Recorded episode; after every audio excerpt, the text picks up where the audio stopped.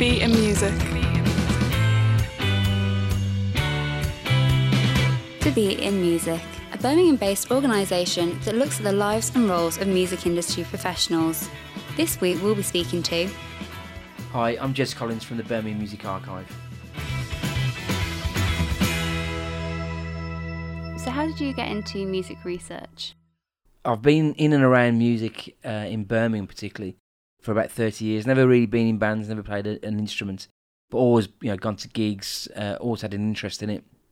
Uh, lots of friends uh, work in it or work around it, but there isn't a huge music industry Mhm. uh, in in Birmingham. When I say music industry, I mean in terms of promoters or booking. You know, there's there's some press, some booking agencies, some promoters. Obviously, ve- lots of venues, but there isn't a real industry. You know, record labels. Uh, and so on, uh, and so it's always been difficult to think about where I'd sit within the the music infrastructure within the city. So I've ended up, quite a lot, a lot of people ended up doing lots of different bits. So I became a a, a music researcher really uh, through setting up something called the Birmingham Music Archive, and I set that up about 12 years ago, 10 years ago maybe. And the Birmingham Music Archive is an online uh, repository that seeks to sort of capture, preserve, and celebrate Birmingham's music heritage and history. Uh, and I did that because, as I said, I've been in and around uh, Birmingham music for, for, for years. And uh, the bands that were important to me were bands like um, Nigel the Spoon and Egyptian Fringe, bands that really no one uh, apart from me and you know 30, 40, 50 mates cared about. And back in the 80s, we go and see them. And there was no way of finding out about this sort of history. So if you're into Duran Duran, there's millions of websites, or Black Mhm. Sabbath, there's millions of websites to go and, and, and to find out about them. But there's nothing, uh, or it's very hard to find you know stuff out about Egyptian Fringe, for example, or the Barrel Organ, uh, the pub or the venue that I'd go to with mates, or Zigzags, the club I'd go to. And so uh, I wanted to sort of capture that history. Firstly, so it's my own history, and to celebrate those um, those individuals and those venues and promoters, etc., etc. And then I quickly realised, or thought, well, actually, there's there's a much bigger thing going on here. You know, there's in the in the music press they talk often about London being the centre of music, but they talk Mhm. about Manchester uh, and how cool Manchester is and all the great bands that have come from Manchester. They do the same with Liverpool, you know, with the Beatles. And it just it just sort of struck a chord with me that I was thinking, well, we don't really celebrate uh, music history here in in the city, and we don't use that as a springboard for um, you know inspiring people to get into music. Whether again you want to be a, a musician or in a record shop or be a journalist. And so I thought I'd take this little idea of mine that's just to commemorate and celebrate the bands and the venues that I um, uh, knocked around with when I was young, and said I'll, I'll actually do a bigger project than this. I'll I'll look at trying to create the complete history of, of or histories of Birmingham and its music. And so that meant you know going way back in time Mhm. to the early music hall days. It meant you know right up to date. And at that time when I started, you know, indie had a bit of resurgence in Birmingham, and was going to have a more of a resurgence.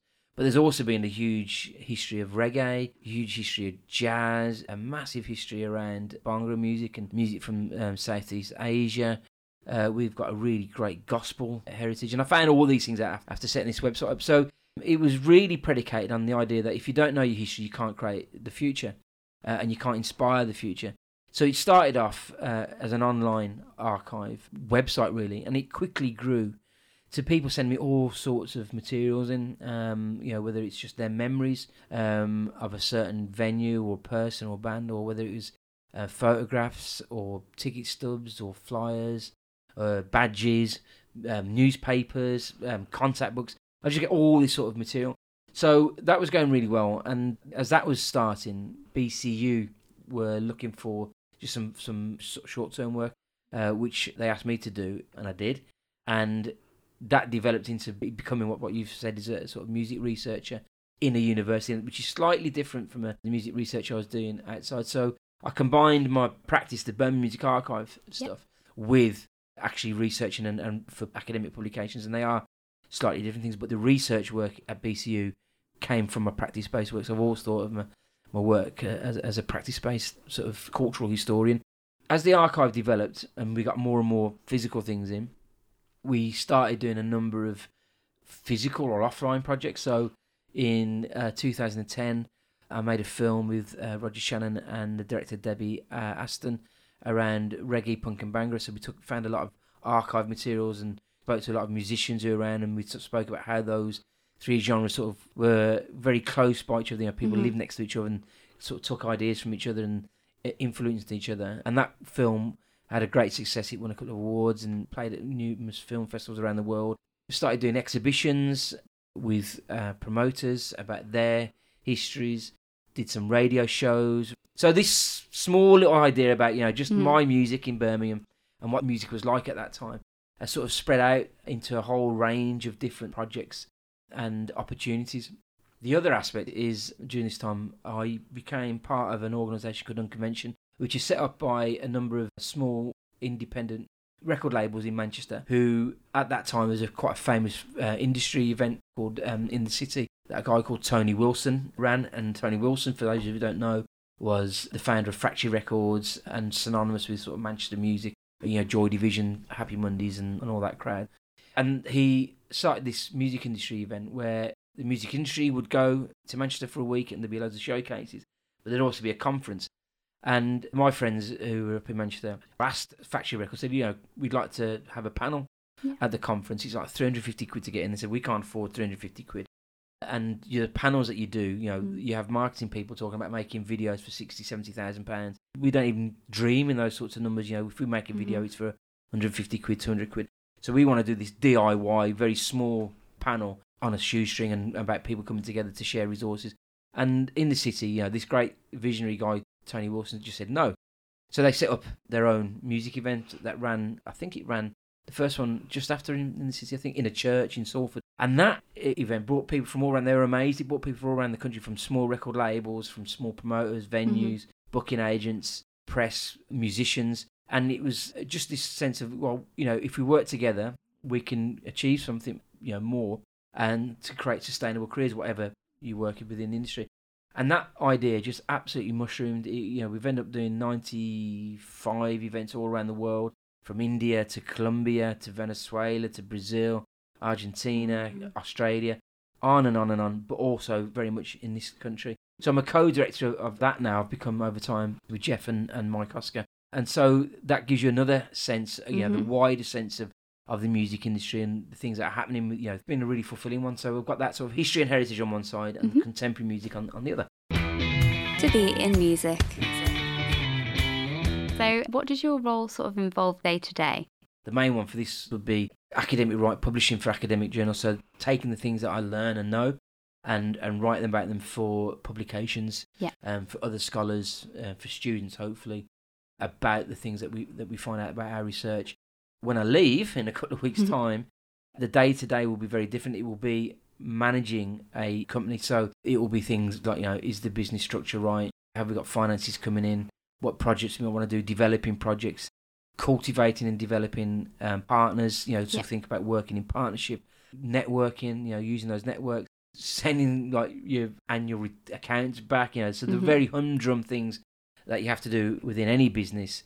But primarily, it will be developing projects. So I'm currently working at a youth centre in the east of the city with um, a group of young people to understand the history of grime in Birmingham.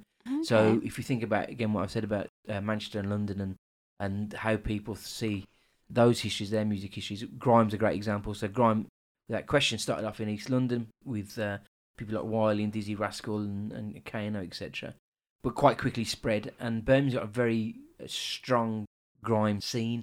But unless you're in that scene, you wouldn't know about it. And I'm I'm Yeah. not in that scene, but you know I know a little bit about it. And so we're talking to these young people about how they uh, understand and research, how they celebrate it, and make an archive Mhm. of grime, but also going back and saying, well, grime just didn't come out of anywhere. It started in London, but there are a lot of connections with other types of music. So in this case, sort of dancehall, garage. So we're tr- I'm trying to sort of use music as a way of talking about uh, history and, and social history Mhm. and culture, and saying, you know, look beyond just the music. There's always things where, it's, where Yeah. it comes from. So there's there's projects like that. I'm starting a, well, I've started a music bus tours. I'm really interested in, in music and technology. Mhm. I'm going to be working with some technologists about you know data visualization and about how you make an online archive come to life a bit more Mhm. and how, allow people to engage and interrogate and play around with it. And then uh, I'm interested in music and health Yeah. and well-being, so I'm starting to explore how again archival he- history or heritage Yeah. materials might work in a health setting with people who have dementia. So, you know, Mm. using photographs of gigs that they might have been to or records they may have heard or bought and just working with health officials to see if there's a way of engagement through music. So lots of lots of different projects. Yeah. Lots of different projects. So, how would you suggest that somebody got started in music research? I think you need to know what music research you want to do. My particular area of research is around, I'm really interested, as you've probably gathered, about history, heritage, and archives. But I also have an interest in music policy. So if you think about many, you know, planning or transport or health, you know, they all have hmm frameworks and structures around them they get investment in, but there's policies around them, whether it's government, the sector itself, or whether it's local governments or agencies. So I'm interested in music policy and how music policy might integrate or help foster uh, a music industry in, in Birmingham. And that means look, you know, doing a research around uh, economic data, demographic data, you know, so who lives where. It means looking at things like transport links. So there's a whole range of things to consider when you're trying to uh, develop a music policy. So music research, uh, I would say, see what you want to do. So if it's about the contemporary music scene and you want to do research around, you know, bands that might be breaking through or there's Mhm. a particular scene. So this is more about reviewing journalism, but that, that's an element of research for me. Then you know you need to go out to those places. You need to s Mhm. know those uh, musicians uh, and their managers, or to the venues to see what's going on to to really get a grasp and an understanding of the thing that you're interested in. The research side is a little bit different because the research means you're doing research for an end product. So what's your end product? Are you interested in developing music policy, or you know, if you are interested in venues hmm uh, and the effect of development on venues. What does that mean? So you need to think about planning laws and applications, but you also need to think about who who else is out there doing it, who can hook up with. So you might have someone like the Music Venue Trust who are doing a lot of work to, to help protect venues. But it's about knowing your subject and your area of interest, and then deciding what it is you want to do. Is it for you know for people to Mhm. access and enjoy and read or, or engage with, or is it a little bit something else where you're trying to affect change for a particular community or sector? Yeah. and and therefore that that's a different approach. But for sure, you know, have a passion, choose something you have a passion for and an interest in, because that makes research much much easier Yeah. and more interesting. To be a music. And the last thing is, what is your favourite thing about your role?